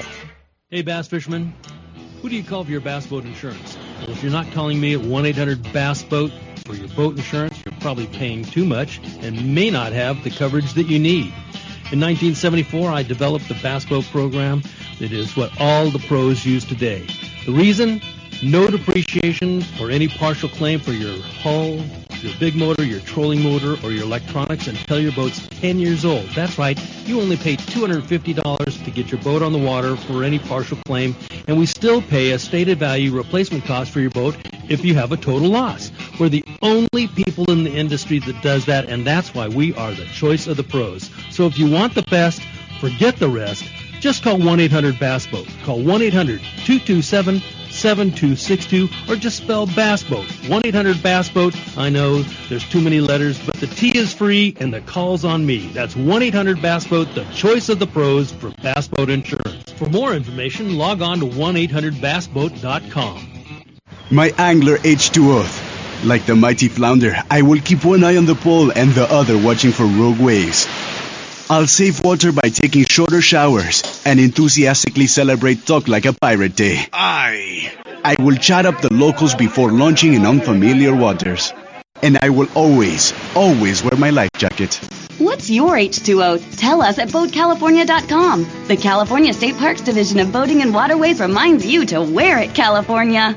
It's tuna time, and it's time to reserve your spot on one of the newest boats in the fleet. The 70-foot Sea Adventure 2 is the open party boat at H&M Landing in San Diego and has a roomy, comfortable galley that seats up to 24 passengers with all the comforts of home, including two big satellite flat screen TVs, soda fountain, ice maker, and satellite phone. The huge new bait tank and slammer ensure plenty of bait for everyone, and two four-ton refrigerated fish holds, both RSW and blast-free, have plenty of room to keep your catch as fresh as the minute you caught it. Reserve your spot on the Sea Adventure 2 online at hmlanding.com or call H&M Landing at 619-222-1144. In Southern California, we do want to welcome you back to Rod Reel Radio. Wendy Tochihara is with us tonight. So Stan Vandenberg, and now we are really happy to have uh, the next guy on with us. He is the owner-operator of Sea Adventure Sports Fishing, just coming off the water, trying to get a latest report on what's happening. Captain Chuck Taft. Captain Chuck, how you doing tonight, sir? Oh, we're doing good. We just got in from a trip, running around like a chip on my head, chopped off, getting ready to leave again. I, you know, uh, it's it's amazing. There seems to be no middle ground. Either you're going in and out, in and out, in and out, or you're not going out at all. So this this is the time of year though that you work hard and savor for to get all the boats into shape, make sure everything's mechanically right, and man, fishermen are taking advantage of it. Yeah, things are looking up. I mean, this is the weirdest year I've ever ever seen. Uh, El Nino has pushed up so far, guys, that warm water's already up into work. And there is fish absolutely everywhere, but you know, one day they bite really good, and then the next day it's a little bit slower. But man, there's fish to look at everywhere you go.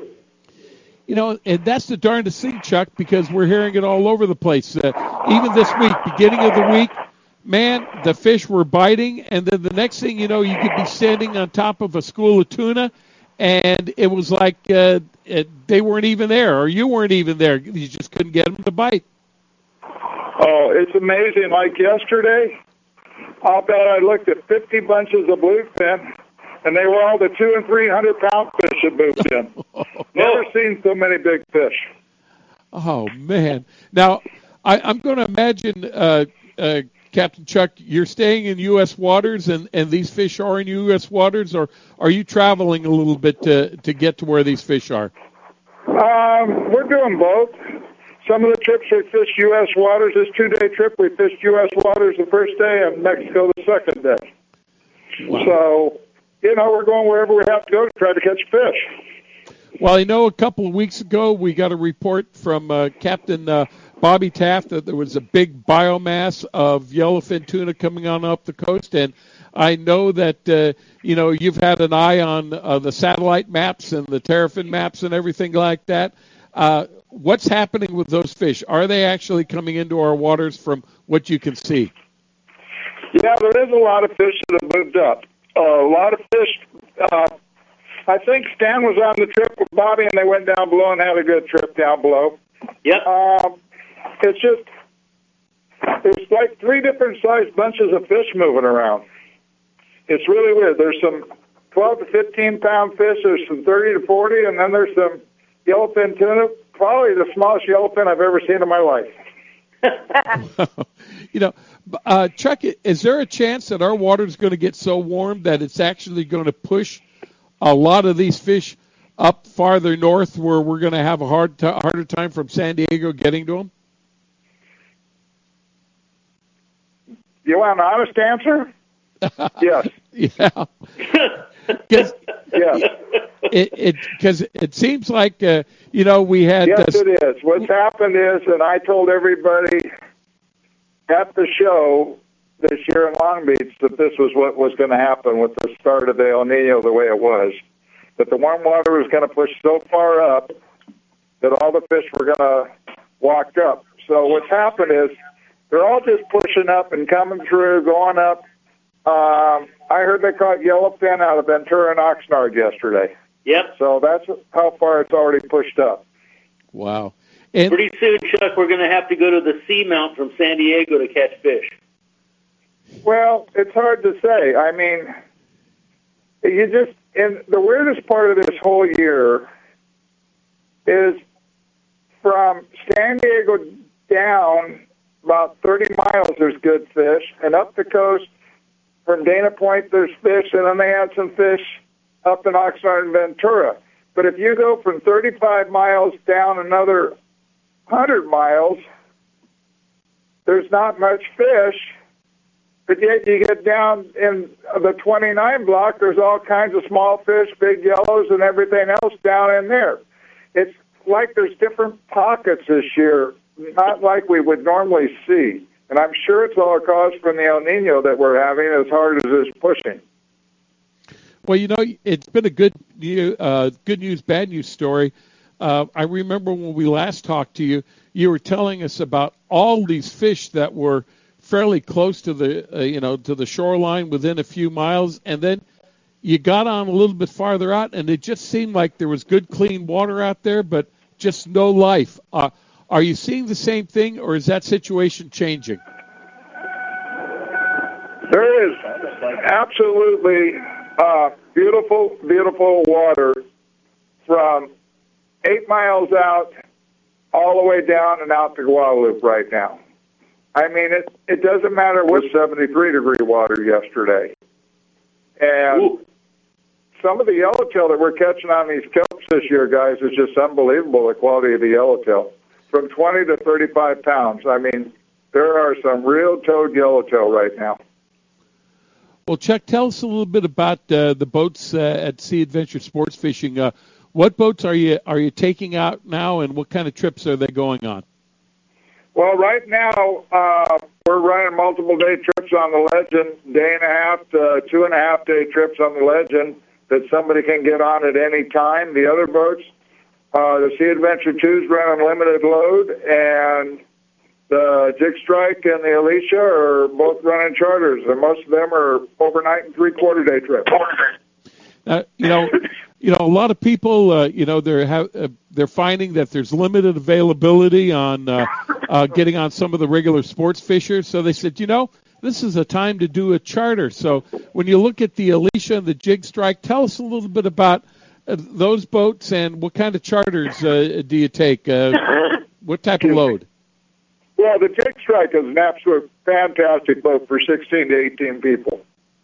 It has the big capacity that the Sea Adventure has. I mean, it's got a 150 scoop uh, bait tank on the boat. It's got a seven ton hole. It's got 16 big double bunks on the boat, and I mean it's it's set up beautiful with satellite TV and stuff. For 16 to 18 guys, it's absolutely as good a fishing Hey, Chuck? machine as you could ask for.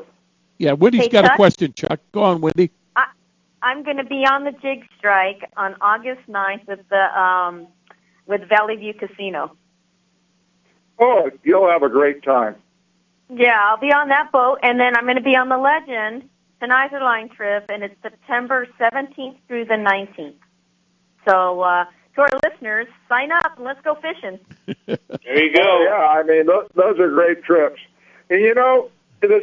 You've got everybody has to understand right now that there's going to be really good days fishing, and there's going to be slow days because there's so much fish moving up and down the coast and so much uh, bait around that you know it's hard to say anything's going to happen at 100% consistency right now. So the guys got to understand if you happen to go on a one day trip and it's slow, guys, the next trip's probably going to be wide open because there's so much fish up and down the coast here that you're going to look at fish no matter where you go. I mean, you're going to look at fish from two to three hundred pounds down to ten, twelve pound fish, just spot after spot of fish. Some days they bite and some days they don't. I know the Stan had a trip, and the one day up the coast, it was as slow as you could ask for up there. Some boats caught them, and some didn't. But you looked at fish everywhere, and the next day they had good fishing. So, yep, you know, it's just guys can't get discouraged, and they it's hard to say, well, they bit today. Let's go tomorrow because you never know what's going to happen with this kind of fishing, guys. The only way you're going to know is get on a boat and go fishing. I'll guarantee whatever boat you're getting on, you're going to look at a lot, a lot of fish, and if you pick the right day, you're going to be really styling. You know that's why we say don't look at the uh, the dock totals because a lot of times they they're not an accurate indication of of what's happening. We know we you know we know that on the three quarter and day boats that they weren't showing a lot of fish, but the guys were catching fish. They just weren't bringing them in. And are you finding that on uh, uh, some of the trips that you're running too, Chuck? Well, we had a stop the day before where we hooked uh, probably 40 or 50 of the bluefin, and we only ended up with 10 of them. They were all 60 to 80 pound fish. The other ones took everybody's line and hooks. I mean, you can't ask for more action and better than that, but the numbers don't show up as well as people would think they would, you know. Just because you hook a fish doesn't mean it's going to get in the boat. I mean, these these big bluefin, they fight they fight for keeps. They're they're not letting up. And you guys that fish all the time know what I'm saying. And I mean, when people go fishing, the most important thing is for people to be courteous and respect the other person that has a fish on, and let the people get by. That's how you land most of these fish. It's, you got to help each other. Every one of my seminars, we tell everybody, you guys got to work together. It isn't hate thy neighbor, help each other. Oh, I Well, I have one. I have one rule. The first rule that everybody learns on every one of my trips is make sure the guy next to you lands his fish. No matter what, you make sure that guy lands his fish. Do everything you can to make sure he catches his fish. And if everybody Well, else is doing that on the boat, you have everybody working together. That's as good a rule as you could ever ask for, and that's what we preach on every seminar is for people to work together and follow their their loose lines and stuff. You know, that is the biggest hindrance that everybody has on fishing these tuna. And the tr- and then when you go kelp patty fishing, and you hit a spot of them tuna or those big yellows on a kelp, and people don't follow their lines, it's it's terrible. But what you're saying, Stan, is the best rule I've ever heard. All right, uh, Captain Chuck Taft, Sea Adventure Sports Fishing. I know you're getting ready to go on out tonight. I appreciate you spending some time with us, Captain Chuck. If we want to look at going out on one of the boats from Sea Adventure Sports Fishing, uh, find out what the schedule is, book a charter on the Alicia or the Jig Strike. How's the best way to go about doing it? The easiest way is to go to SeaAdventureSportFishing.com or go to the Legend Sport Fishing and look it up on the internet. It's got all our uh, multiple day trips there listed. And guys, get on one. Like Wendy said, Izorline's got a trip going. I think there's three or four openings, and It's a great giveaway, and they uh, fill reels and help you out, show you knots. Wendy is just great at working with you guys and helping you. So, guys, thank you so much. Good fishing to everybody. Chuck, Good thanks luck a there, lot. Chuck. Thanks a lot for uh, at least coming up for a breath of air and talking to us tonight. Good luck for you in the following week, and we'll be following what you're doing. Thank you again, Chuck. Thank you. All right. Hey, guys, we've just about burned up all the time tonight. Wendy, you have a great trip, and go out there and give them. And and and please give our apologies to Captain Art. We tried to get him on, and it just couldn't make the connection. I will, and you guys have a great week, and I'll talk to you guys when I get back. Right. And and same with you. Uh, you take care, Stan. Have a great week, and we'll be talking to you next week. What, to give the people the red and white feather clue next uh, on, on what they call a jap head. Don't write letters; it just works. Uh, and switch out the hooks on your flat ball baits to the Gamakatsu 50 uh, Siwash hooks and put them against each other so they swing and you'll catch more fish. But we can't do that till next week, apparently. Apparently not, because we're way over time right now, and JR is just itching to press that button. So, on behalf of Stan, Wendy, always in memory of Big Tuna Bill, thank you, JR. Thank you, Ben Harvey. You guys keep safe. Get out there and get them. As Kevin Minio used to say, they're getting away. Stay safe. We're out for now.